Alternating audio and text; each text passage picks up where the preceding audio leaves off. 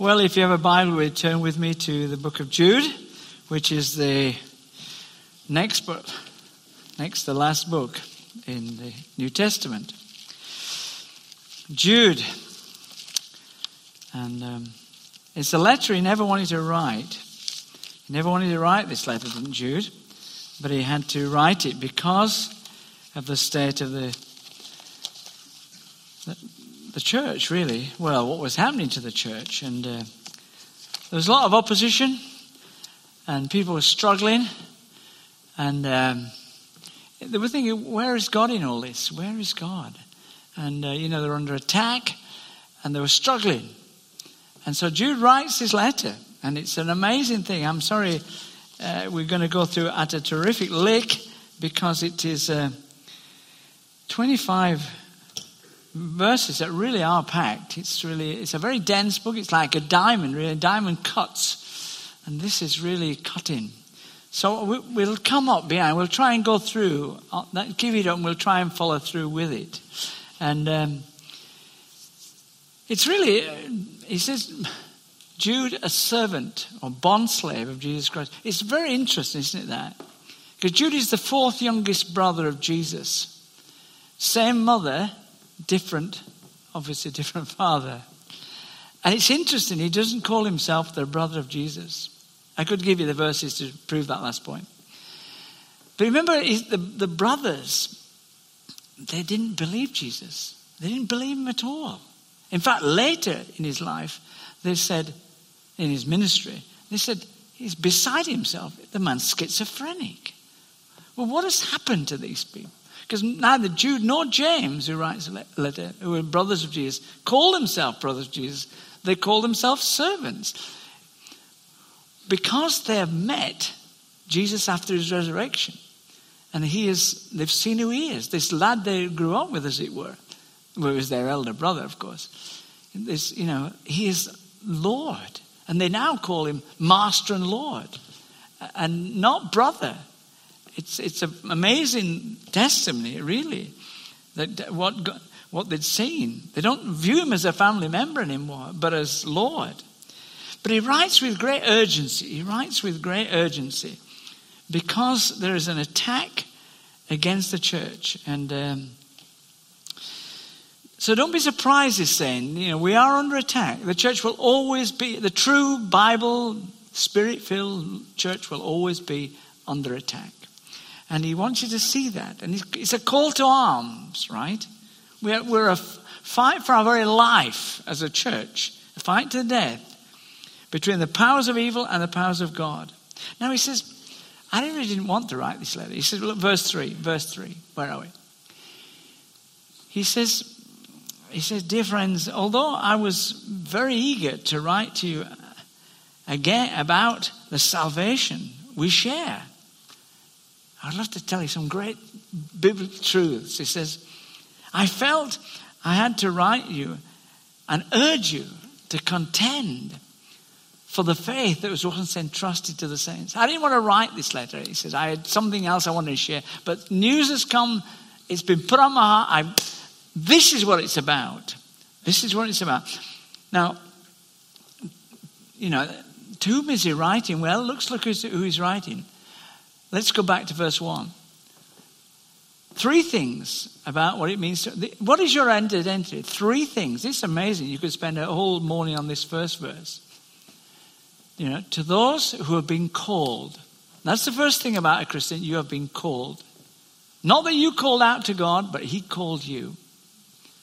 Just as Jesus called Lazarus, Lazarus is dead and cold in the tomb. Jesus says, Come forth. In the same way, He has called you out. He has spoken life into you, and you come alive spiritually. You're called, right? The second thing He says is that you're loved by God the Father. There's nothing in you which would attract God to you. Nothing. There's a lot would repel Him. We're, we're ungodly, we're unrighteous. We're, uh, Paul says we're enemies. There's a perversity, there's sin, there's stuff in our heart that would repel him. But the reason for his love for you is found in the heart of God. And that's our confidence. That's our great confidence. But the third thing, which is really why the letter's written, he says, to those who are kept by Jesus Christ. Wonderful It's wonderful. In other words, He's keeping you. You are saved. You will not lose your salvation. He is keeping you. Right? You're the, as it were, the engaged bridegroom. We haven't had the wedding yet. The church is engaged. We're kept special, pure for Him.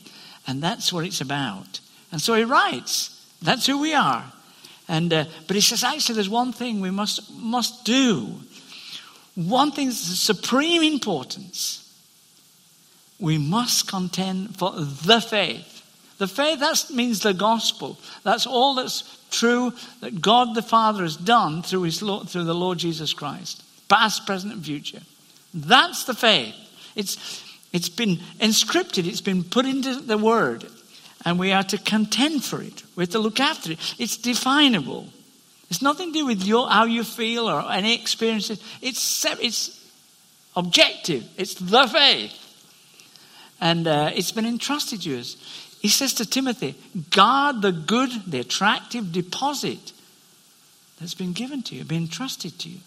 He says, if you take all your jewels and your money, put it in a, a chest, a box, and you go to the bank and say, Would you put that in your safe deposit?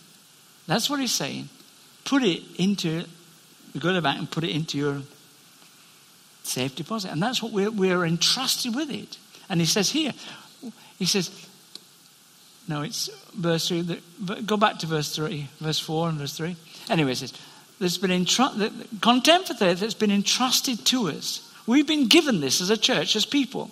Once I worked for London University uh, invigilating exams, and they gave you an envelope full of the papers, all the examination papers. And then you had to, at a certain time, you had to give them all out.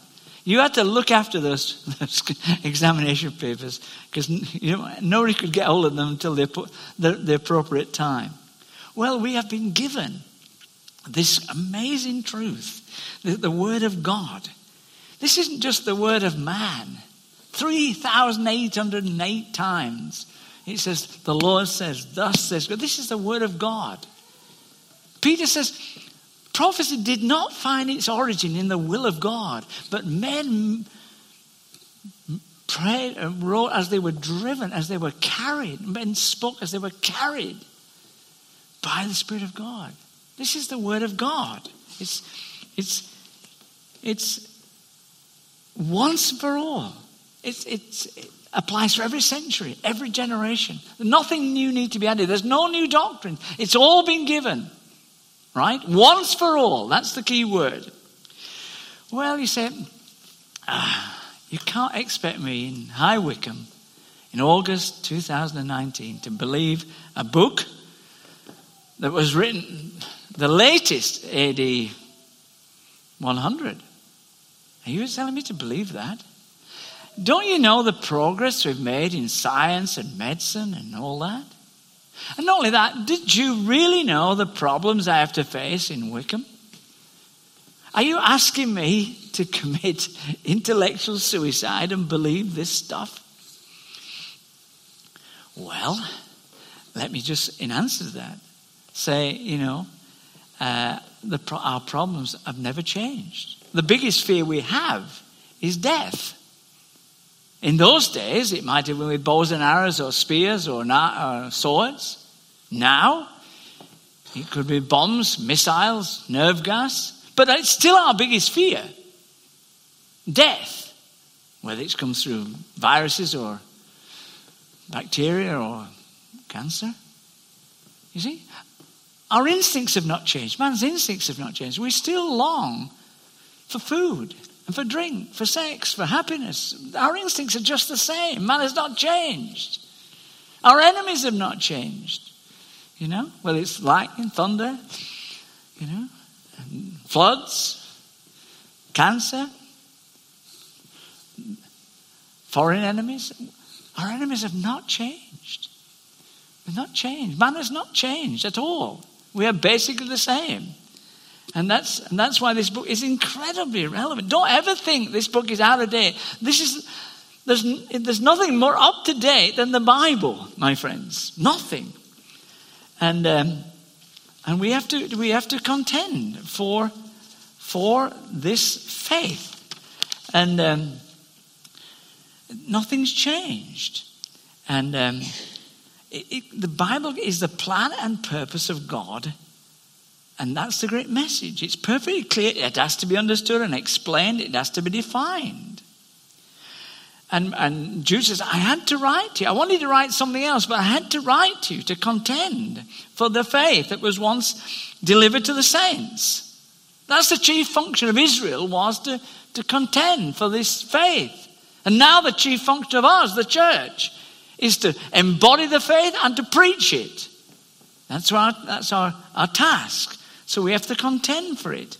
And um, now the word contend is a very strong word. It means well, it has to do with it's agonizing. It's, there's a cost to it. There's a battle on. It's hard. It's unfashionable. There's an opposition.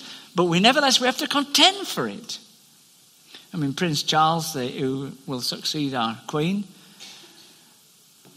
probably is. Um, you know, he says that he will not be called the defender of the faith, which previous Protestant monarchs have, have, have been called. He wants to be called defender of faith.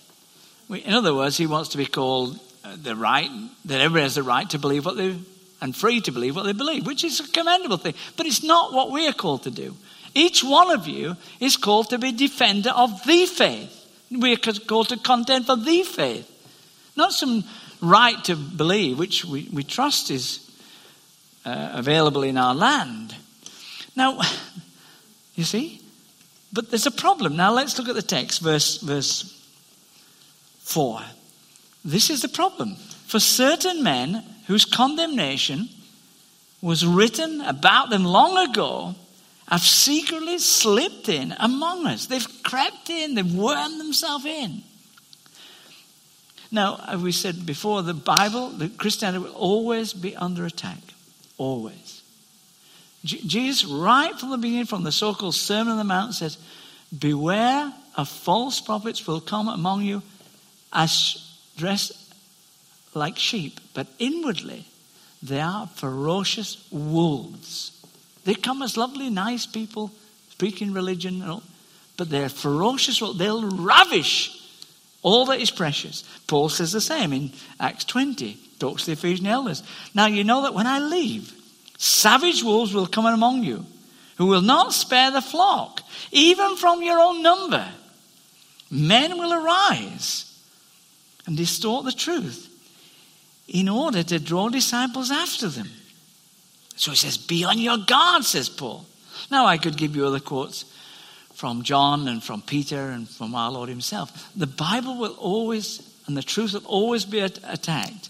And the chief damage will be done not from persecution. In fact, the apostles don't often mention Nero and Domitian, the Roman emperors. The real damage, and I've studied this all my life, in one sense, will come from within the church. That's how it works. That's the damage. The terrorist comes in as a sleeper and at the appropriate time blows himself up and blows all around him up. And that's what happens. The virus comes in slowly, subtly. The cancer cell comes and starts dividing and dividing.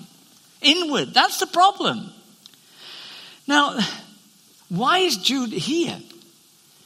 See, you've got Revelation at the end when Jesus comes in glory and we, the, the nations are judged and we sing the Hallelujah chorus. That's the future. Now, there's a lot of present stuff in Revelation, I know. But just before then, you've got Jude. Why is it there? Because Jude says, you remember what Jesus said? Do you remember what Paul said? Do you remember what John said? Do you remember what others said about the false prophets? They're here, he says. They're among us. They're working. They're doing the, the, work among us. And he's saying that. In fact, you know, if we look at the first uh, book of Revelation, five of the seven churches were beginning to fall and fail before the end of the first century. They were under attack. Now, I'm not saying we shouldn't be surprised. And Jude, you know, that's what it's about. After the Gospels, you've got the Acts of the Apostles. God moves. But now, through our age, and this is our, Jude is for our age, it's the Acts of the Apostates. People will come and will draw men after them. That Satan has found out that is the best way. Cults and heresies and unbelief. It works best. He's found that. And, um, and these prophets come. Now look what it says about them. Verse 4 They are godless men. I think it says, yeah, men, certain men whose condemnation was written about them, right? They're, they're godless, right? They are godless. Now, what does he mean by godless? He doesn't mean they don't know their Bible. It doesn't mean they don't know theology. It doesn't mean they're not in Christian service. What it means is they have no fear of God. They, di- they dismiss the, the holiness of God, the wrath of God, the judgment of God. They get rid of all that stuff, right? They have a sentimental view of God, you see? No, there's no fear of God in them. And he says, look, he says, they change the grace of God into a license for immorality. You see, they, I was brought up on this stuff. God is love. It'll all work out in the end. And uh, God will, as Heinrich Heine says, God will forgive. That's his business. And, uh, you know, and uh, I can live as I like. I've made a decision. I can live like anybody else, really. And, uh, but you see, it's not like that they changed the grace of God, which is the gospel, into a license for immorality. What I mean is, there's often talks about God's love is unconditional. My friend, that is not true. God's love is not unconditional. It's free. It's undeserved. It's unconditioned, but it's not unconditional. What do I mean? I mean this when you become a Christian, Jesus is Lord. What I mean is, when the rich young ruler says, What do I have to do to inherit eternal life? He says, and that just applies to this man, this particular sell all you have. That's your problem, money. A woman caught in adultery, he says, he says, Now do I forgive you. Sin no more. You see, it's conditioned. If you want, if you want life, well, you do it my way. You see, it's better than unconditional. It's better because He changes us. If you want to become a Christian, if you want to follow me, you've got to follow me, deny yourself, take up your cross. And the gospel is He will change us. His love is free, gracious. But it, he, we have to use a word called repentance. We have to turn. And that's what it's about. But these men were saying differently. And also, they were denying that Jesus Christ is our only sovereign and Lord. And we have time to go into that, you know. But they were denying it that Christ is the Savior from sin, is the anointed one. And, but only Christ is to be worshipped because he's fully God and fully man. See, let's say as a fellowship, you know, we're, we're anti pornography, we're anti divorce, we're anti abortion, we're anti drinking. We can say all these things. But actually, our call, we, Jesus is our Lord. We, we want to preach Jesus. He's the answer and hope for everybody. That's, a, that's our message. And, um, and, but then we could get very complacent. And Jude obviously realizes that. And so he gives these three illustrations. Frightening. It is frightening, this book. I've read it 20 times more than that lately. More than that. And three illustrations of Jews, angels, and Gentiles. The first illustration, look, he says in verse 5. He said, I want to remind you. Now, for many of you, it might be new, but for these people, he's reminded them. The Lord delivered his people out of Egypt, but later destroyed those who did not believe. Now, that's the most familiar story in the Old Testament. Every Jew would know that. That's the core of their faith, the Passover. They were redeemed by the blood of the Lamb and they got out of Egypt. Now, the most natural thing for them was to worship God and trust Him. He'd delivered them. They'd seen the plagues of Egypt. They'd been delivered from the Egyptians. The water had parted, you know. They'd, they'd been supernaturally provided with food, the quail, the manna, waters came from the rock. God had done miracle after miracle. But then they worshipped another God. They, they had these great calves, bull calves. They worshipped mammon. Go to Wall Street, you'll see one at the end of Wall Street in New York. It's a great brass bull calf. It, it's just, it's, it epitomizes it all. They worship mammon. Well, these people went that way. Now, the natural thing for them, he says, look, God has this great deliverance. But no, he says they, he says, Look, take the land. Oh, no, no. They didn't trust him. And the sad thing is, because of that, you have a million or so graves in the desert that should never have been there. They should have got into the promised land and died there. It was so unnatural after God's grace. And then the next, the angels. The angels that did not keep their positions of authority but abandoned their own home. These angels worshiping God, princes in heaven. I don't know what it's about, but it seems great and glorious. Satan has already, he's gone off, he's done his own thing. But there's another group. It's all in Genesis 6, really. But they come down, and for some reason, whether it's pride, they're lust, and it's pretty sordid. They want sex with human women. So they have sex with them and they produce a hybrid creature, the Nephilim. Ah, I, I, we haven't time to go into all this. But it was so unnatural. Then the natural thing was to worship God. And one of the saddest verses, well, the saddest verses in the whole of Scripture. The Lord was grieved that He'd made man on earth. And He had great pain in His heart. And so he said, I will wipe mankind, mankind off the face of the earth. And because we know then there was, great, there was Noah's flood. These people, these angels should have been so grateful, but they go into this perversion.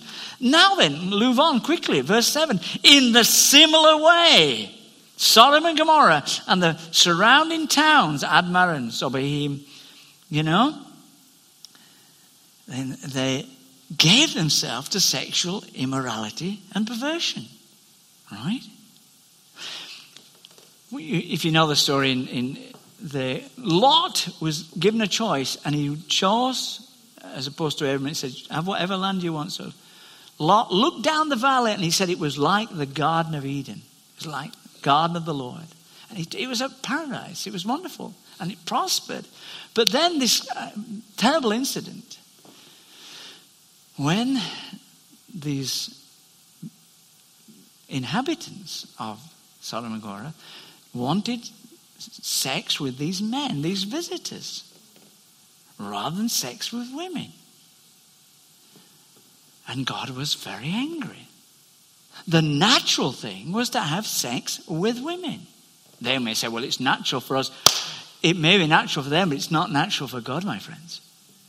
And God was very angry. And there was a massive earthquake, and bitumen and sulfur spewed in the ground. And if you go there today, the cities have gone. And you, for centuries, you could see them from Jerusalem smoldering. And, and you see, just as the angels in, in the previous story were kept in darkness, bound with everlasting chains for judgment, in the last day. So these people will be judged. And verse 7, he says, They serve as an example of those who will suffer punishment for eternal fire. You, you say, Well, you may not think these are serious, but God thinks they're serious. And he, he's saying, Don't be complacent. As he says to Paul, Paul says to the Corinthians, Examine yourself whether you be of the faith. And, and, and, then he goes back, he says, Now look at these, these false teachers that, are among, that have come among us. You know, he's following Second Peter, Peter's second letter. It's all in there. He's probably read it. He's probably written a couple of years before. And in the same way, these dreamers, these dreamers, it's a technical word for people who have prophetic words and, and visions. And these come. We've got a vision. We don't need the old. We don't need all the old stuff. And you get it right through the centuries. We have a vision. We're new, you know. Joseph Smith and the Mormons, Charles Russell and the JWs, Mary Baker Eddy and the Christian Scientists, Jim Jones and Guyana, all the Guyana suicide, and I could give you dozens of others. We've got, listen to us. Don't listen to that. Listen to me. These people all say that. We're the final authority. And he says they pollute their own bodies. They reject authority. We don't need the Bible. You know? Jesus didn't rise. Well, you know, metaphorically he rose. There's no such thing as hell. You've heard it. And they, they slander uh, celestial beings. Really, the word is just doxas. It means glories, angelic beings. In some sense, the law, you remember the law at Sinai was mediated through angels. God mediated through angels, the Ten Commandments. And in some ways, the, um, uh, the angels have a sort of, sort of guardianship of, um, of the law. And, and so these people were discarding all that. We don't need all that stuff. We're not into that. We're, we're not into that stuff. And very briefly, he says, Look, these people, and I, I, we haven't time to go into them. He says, verse 11, they've gone the way of Cain. They were angry people. They, I didn't get way, we'll do it my way. They're greedy, he says. They rush for profit in, you know, as, as in Balaam's era. You know, Balaam, the prophet, would prophesy for money. It didn't work, but uh, they're like that. They're greedy, you know, they're in it for the money. And he says they're, they're destroyed, they're being destroyed as in Korah's rebellion. You remember Korah? In Moses' time and afterwards, he's, you know, Korah, I want to be in charge. He was ambitious. I want to lead. And you see it through the centuries. We do our own thing, you know. I want to rule. I want a platform. I want a ministry. I want to do my thing. Let's do a new thing. They're not into submission, not into servanthood at all. These people they are like that angry, greedy, ambitious. And he said, and the problem is, verse 12, there are blemishes on your love feast. They're ruining your worship and your fellowship. And they're shepherds who feed themselves. Oh, we've seen that through the centuries. The Catholic and the Protestant. People look after themselves. Big houses, big cars, and, you know, healthy, wealthy, and wise. And the world sees right through it and laughs, you know? Make a career out of it. And uh, there are clouds without rain. Clouds without rain.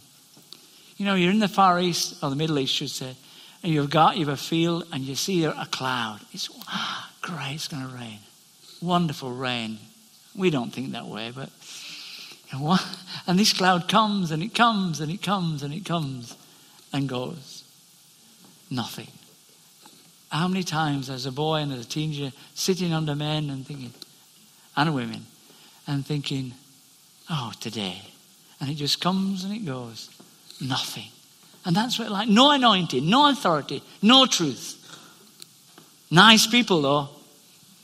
But cloud, you know, with, clouds without rain. And they said they're like autumn trees, up without fruit, uprooted, twice dead, lifeless, faithless, you know, the empty churches. That's why Britain is today, my friends. My parents, I grieve because for 50 years at the beginning of the last century, my parents knew nothing in the Anglicans and the non-conforming church. They were, by and large, a lost generation.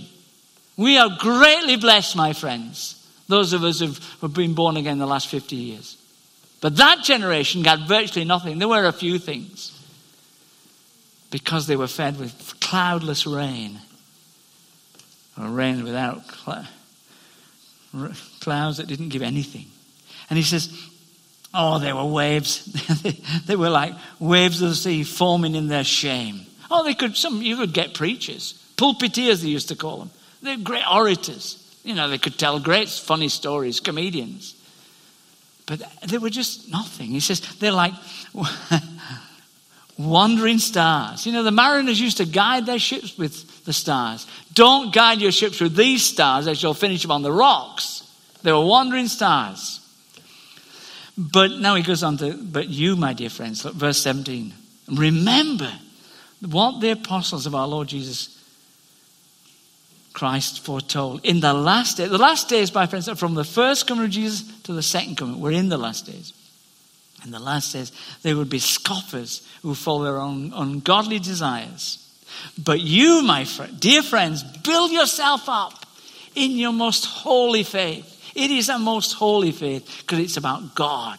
It's from God. It takes us to God. It makes us like God and sets us free. It's a most holy faith. How do you do it? Well, we could preach a, a week on this, couldn't we? A fortnight. He says, he says, well, he says, look, he says, build yourself up in your most holy faith. You pray in the Spirit. That, that's the point of the Spirit, is to get you praying. You're speaking tongues, Pray in tongues. He who speaks in a tongue builds himself up. Now, there are other means of prayer, but pray in the Spirit. Keep yourself in the love of God.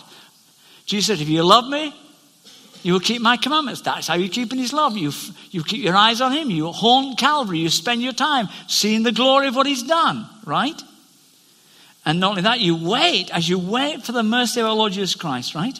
You pray, you keep in his love, you wait, you live in hope as you wait for the mercy of our Lord Jesus Christ. Isn't that a wonderful thought? You're going to die, and I'm going to die. What we're we going to get, Christian? Well, I, th- I, know we'll get many things, but he says we'll get mercy. That's the first thing. As you wait for the mercy of our Lord Jesus Christ, as he brings you into eternal life. I mean, on the way, he says, you know, you've got to um, be merciful to those who are in doubt. We'll meet many people this week who are confused. Reach out to them. They're in doubt, they're confused, they don't know. You alone have been given the way of life, my friends. And not only that, others in a real mess, they're committed to the wrong way.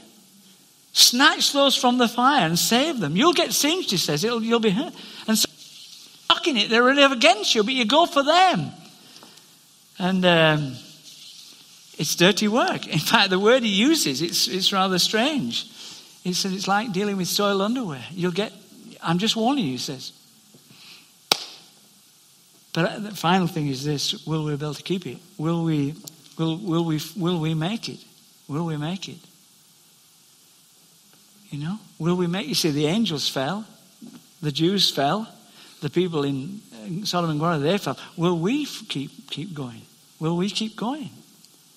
Well, he says the great blessing. he says, remember the first first verse? We're kept by Jesus, right? But he says we're kept for Jesus. I was in somebody the other day and they said, Well, now unto him who is able to keep you from falling. We know he's able. But is he willing? And I thought, everything in me shouted, yes. You see, he is. He, he said, it's now up to your faith. My friends, if it was up to my faith, I'm down the chute. I know it's by faith, but I'm not saved by faith, I'm saved through faith. I'll trust it. But if it's up to my little faith, I've had it, you've had it.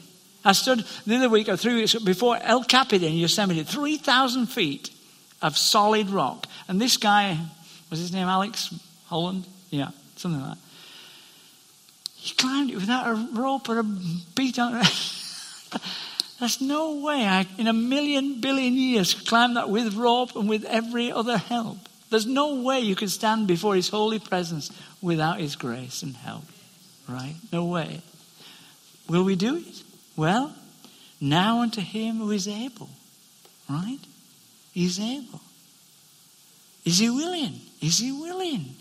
Well, I always think when you're buying something, the, the guarantee seals the deal, I always think. If the guarantee is good, the deal's good, right? How can we show? I'll let me just give you 10 things. No, I haven't time for that. You know, he's a savior, my friends. He's a savior. Not, he doesn't make you save a bull, he saves. The thing that's going to keep you out of heaven is your sin. He saves from sin, right? He's a savior. Not, he doesn't make you save a bull. And he's going to do it. Jesus says, you know, Lord, you know, I thank you, Lord, for those you have given me, for they are yours. John 17. Every Christian is a gift from the Father, to the Son. Do you not think Jesus is going to look after you? Jesus said, This is the will of the Father, I lose none of those who He's given me, but I will raise them on the last day. It's God's will that Jesus keeps you safe, right? And He says, I will raise them up on the last day. That's it. You have His word, and He's all powerful. He's given you eternal life. That's a gift. He's not going to take the gift back. The gift is the gift that gives on giving. He's going to be giving you eternal life forever. And he, if it is God who justifies you. Who is to condemn? When God justified you, all your sins were dealt with past, present, and future. All were dealt with. There's not going to be any, right? All were dealt with. You were adopted, my friends. He's not going to tear up the adoption period. You're a wrong lot. No, no. No, no. You, some of you adopted kids. You might have felt that way, but you haven't, you know, you haven't kicked them out. No, no. God's not going to do that. And he, he prays for you. He lives, he makes intercession for all the time. And what he started, he will finish. Those he predestined, he called. Those he called, he justified. Those he justified, he glorified. All in the same Greek tense. In God's sight, it's as good as it's happened. Now, Jesus said, Jude said, Now unto him who is able to keep you from falling. He's willing. You say, I might fall through his fingers. My friends, you are part of his fingers. You are part of the body. You, you're part of him. Right? God finishes what, he's, what, he's, what he starts. Right? No one can snatch out of my, out of my hand, says Jesus. No one. No one. Not even the devil. And, and the Father is greater than all. No man can snatch out of my Father's hands. Now unto him who is able to keep you from falling. The others fell. You won't, Christian. You won't. You will not lose your salvation. And to present you for his glorious presence without fault, without blame. And you've a lot, of, me have a lot of things we could dig up, haven't we? You will be presented when you die and without fault and without blame. And well, we just made it, we just scrambled it enough. With exceeding joy, with great joy with great joy, with great joy, right? He's able to keep you from falling, right? To the only God, our Savior, right? Be glory and majesty and power and authority. Jude's just about taking off. You see? How is it possible? Through Jesus Christ our Lord, through all ages, now and forevermore. That's what it's about. Jude says we're being rattled. The only thing that matters is you have to ask yourself, am I really born again? Am I just following the crowd? Am I just here because my parents come? Am I really in? But if you're in, my friends, you are safe. For I am convinced, I am certain that nothing will separate us from the love of God that's in Christ Jesus.